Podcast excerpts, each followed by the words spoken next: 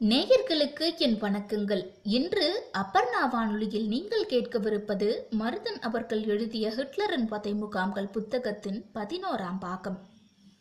பாகம் பதினொன்று விடுதலை.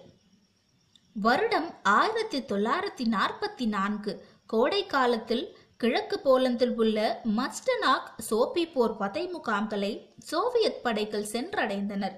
நாசிகளின் வதை முகாம்களை பற்றி உலகம் முன்பே அறிந்திருந்தது என்றாலும் முதல் முறையாக நேரடியாக அவற்றை காணும் வாய்ப்பு அப்போதுதான் ஏற்பட்டது. பிறகு ஆயிரத்தி தொள்ளாயிரத்தி நாற்பத்தி ஐந்து தொடக்கத்தில் செம்படை வீரர்கள் ஆஷ்விட்ஸ் முகாமை விடுவித்தனர். மேற்கு ஜெர்மனியில் இருந்து முகாம்கள் ஆயிரத்தி தொள்ளாயிரத்தி நாற்பத்தி ஐந்து வசந்த காலத்தில் அமெரிக்கா பிரிட்டிஷ் படைகளால் விடுவிக்கப்பட்டன. கொல்லப்பட்டவர்கள் போக எஞ்சியிருந்த கைதிகள் முகாமை விட்டு வெளியில் வரத் தொடங்கினார்கள். அவர்களை கண்ட வீரர்கள் பலர் அதிர்ச்சியில் உறைந்து விட்டனர். கண்ணம் ஒட்டிப்போன குச்சி கைகளுடன் குச்சி கால்களுடன் விந்தி விந்தி நடந்து வரும் அந்த உயிரினத்திற்கு என்ன பெயர்? பத்தொன்பது ஏப்ரல் ஆயிரத்தி தொள்ளாயிரத்தி நாற்பத்தி ஐந்து அன்று பர்கன் பில்சன் முகாமை கண்ட பிபிசியின் ரிச்சர்ட் டெம்பிள்டே அளித்த வர்ணனை பின்வருமாறு. வதை முகாமை முதல் முதலாக கண்ட நேச நாடுகள் அணியை சேர்ந்த ஊடகவியலாளர் இவர்தான். இவருடைய வானொலி ஒலிபரப்பு மூலமாகத்தான் கணக்கற்ற பலர் முதல் முறையாக வதை முகாம் பற்றி விரிவாக அறிந்து கொண்டனர். இருள் சூழ்ந்த மனதுடன் வழி நெடுக்கிலும் குவிந்து கிடந்த சடலங்களை தாண்டி தாண்டித்தான் நான் உள்ளே சென்றேன். திடீரென்று எங்கிருந்தோ ஒரு குரல் புறப்பட்டு வந்தது. ஒரு பெண்ணை கண்டுபிடித்தேன். வாழும் எலும்பு கூடு என்றுதான் அவளை அழைக்க முடியும். அவளுடைய வயதை என்னால் கண்டறிய முடியவில்லை. அவள் தலைமுடி மடிக்கப்பட்டிருந்தது. முகம் இருக்க வேண்டிய இடத்தில் இரு துளைகளை கொண்ட தோல் இருந்தது. மஞ்சள் நிறத்தில் விலங்கின் தோல் போல் அது இருந்தது. குச்சி போன்ற தன் கை ஒன்றை நீட்டியபடி அவள் ஏதோ இறைஞ்சுவது புரிந்தது. அவள் மருந்து ஏதோ கேட்கிறாள் என்பது புரிந்தது. அவள் அழுவதற்கு முயற்சி செய்தால் ஆனால் அதற்கு கூட போதுமான பலம் அவளிடம் இல்லை வழி நெடுகிலும் பலவீனமான இறந்து கொண்டிருக்கும் மக்கள் தரையில் சாய்ந்து கிடந்தார்கள். அசைந்து கொண்டிருந்தார்கள் என்றாலும் அவர்களால் முழுமையாக எழுந்து நிற்க முடியவில்லை. வெளியில் மரத்தடி நிழலில் சடலங்கள் குவிக்கப்பட்டிருந்தன. அவர்களை கணக்கிட முடியுமா என்று பார்த்தேன். கிட்டத்தட்ட நூற்றி ஐம்பது உடல்கள் இருக்கலாம். ஒன்றோடு ஒன்று அவை பிணைந்து கிடந்தன. எல்லா உடல்களும் நிர்வாணமாக இருந்தன. எல்லாமே எலும்பு கூடுகள். மஞ்சள் நிறத்தோல் அவர்கள் எலும்பை சுற்றி மெலிதாக பரவி இருந்தது. நான் காண்பதெல்லாம் நிஜம் என்றே என்னால் நம்ப முடியவில்லை. இவர்கள் எல்லாம் உண்மையில் வாழ்ந்தவர்கள் தானா ஹாரி ஹர்டர் என்னும் பத்தொன்பது வயது அமெரிக்க ராணுவ வீரருக்கு புச்சன்வால்ட் முகாமை காணும் வாய்ப்பு கிடைத்தது. விறகு கட்டைகளைப் போல் பிணங்கள் அடுக்கி வைக்கப்பட்டிருந்தன. எல்லாமே நிர்வாணமான பிணங்கள். நெருக்கமாக ஆராய முடியவில்லை என்றாலும் இறந்தவர்கள் எல்லோருமே ஆண்கள் என்பது தெரிந்தது. அடிமட்டத்தில் இருந்த பிணங்கள் வடக்கு தெற்காக படுக்க வைக்கப்பட்டிருந்தன. அதற்கு மேலே கிழக்கு மேற்கு. மேலே செல்ல செல்ல திசைகள் மாறிக்கொண்டிருந்தன. மிக நேர்த்தியாக ஒவ்வொரு வரிசைக்கும் மேல் இன்னொரு வரிசை அடுக்கப்பட்டிருந்தது. அப்புறப்படுத்துவதற்கு தோதாக அடுக்கி வைக்கப்பட்டிருக்கும் மனித உடல்கள் கைகளும் கால்களும் சீராக வைக்கிருந்தன சில இடங்களில் மட்டும் உடல் பாகங்கள் நேர்த்தியாக குலைக்கும் வண்ணம் தொங்கிக் கொண்டிருந்தது. சடலங்களின் முகங்கள் அனைத்தும் மேல் நோக்கியே இருந்தன. சீரான இடைவெளியில் இப்படி பல வரிசைகள் அடுத்தடுத்து பார்க்க முடிந்தது. மொத்தம் எத்தனை வரிசைகள் என்று கடவுளுக்குத்தான் தெரியும். உடல்களை காணும் போது உணவு நீரின்றி அவர்கள் இறந்திருக்க வேண்டும் என்று யோகிக்க முடிகிறது. எலும்புகளை சதை மிக மலிதாக போர்த்தியுள்ளது. அவ்வளவுதான். சிலருடைய விழிகள் மூடியிருக்கின்றன சிலர் திறந்தே இருக்கின்றன காஸ்டாம்பர்களை ஜெர்மானியர்கள் முன்பே குண்டு வீசி அடித்து விட்டனர். தம்முடைய குற்றங்கள் வெளியில் தெரியக்கூடாது என்பதால் இந்த ஏற்பாடு. அலுவலக ஆவணங்களும் கூட இதே காரணத்திற்காக ஜெர்மனி முழுக்க எரிக்கப்பட்டன. இதையெல்லாம் சில கைதிகள் நேரில் பார்த்திருக்கின்றன. தீப்பற்றி எரிந்து கொண்டிருக்கும் கோப்புகளையும் தகர்க்கப்படும் காஸ்டாம்பரையும் கண்டவர்களுக்கு புரிந்து போனது. நேச நாடுகளின் படையோ செம்படையோ அருகில் வந்துவிட்டது என்று. நாம் காத்து கொண்டிருந்த தருணம் நிஜமாகவே நெருங்கிவிட்டது. விடுதலை சாத்தியம். ஆனால் அந்த விடுதலையை அனுபவிக்கும் வாய்ப்பு கிடைக்குமா என்பதில் பலருக்கும் சந்தேகம் இருந்தது. ஒருவேளை விடுவிக்கப்பட்டாலும் தக்கையாக உலர்ந்து போயிருக்கும் இந்த உடலை கொண்டு வாழ்வது சாத்தியமா என்றும் பலருக்குள் கேள்வி இருந்தது.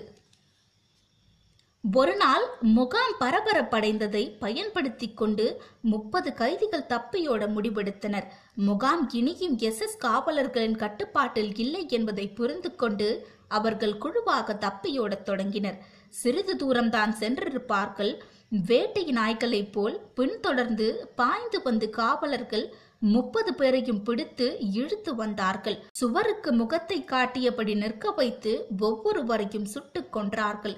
சில முகாம்களில் எஸ் எஸ் வீரர்கள் தோல்வி நெருங்கி வருவதைக் கண்டு எரிச்சலும் கோபமும் கொண்டு துப்பாக்கியை உருவி கண்டபடி கைதிகளை சுட்டுக் கொன்றனர். நூறு இருநூறு என்று பல இடங்களில் மொத்தமாக கைதிகள் சுட்டுக் கொல்லப்பட்டனர். நாம் தோற்கப் போகிறோம் சரி. இந்த யூதர்கள் எதற்காக விடுதலை பெற வேண்டும் என்னும் நினைப்பே சில கடைசி நேர படுகொலைக்கு காரணம். சில அறைகளை எஸ் எஸ் ஆள்கள் வெளியில் இருந்து பூட்டிவிட்டு உள்ளே நெருப்பை அள்ளி வீசினார்கள். இறுதி பயணம். பல முகாம்கள் காலி செய்யப்பட்டு கைதிகளோடு சேர்த்து எஸ் எஸ் காவலர்களும் கடும் பணியில் நடக்கத் தொடங்கினர். எஸ் எஸ் ஆள்களைப் போலன்றி கைதிகள் கிழிசல் ஆடைகள் அணிந்திருந்ததால் பலர் வழியிலேயே இருந்து விழுந்தனர். தப்பியோட முயன்றவர்களும் நடக்க முடியாமல் தடுமாறியவர்களும் சுட்டுக் கொல்லப்பட்டனர். எலும்பும் தோலுமாக சுருங்கியிருந்த கைதிகளால் நடக்க முடியவில்லை. உடைந்த காலணிகள் வழியே புகுந்த குளிரும் பனியும் அவர்களை நடக்க விடாமல் செய்தன. தடுமாறினால் துப்பாக்கிக்கு இரையாக வேண்டியிருக்கும் என்னும் பயமே அவர்களை நடக்க வைத்தது.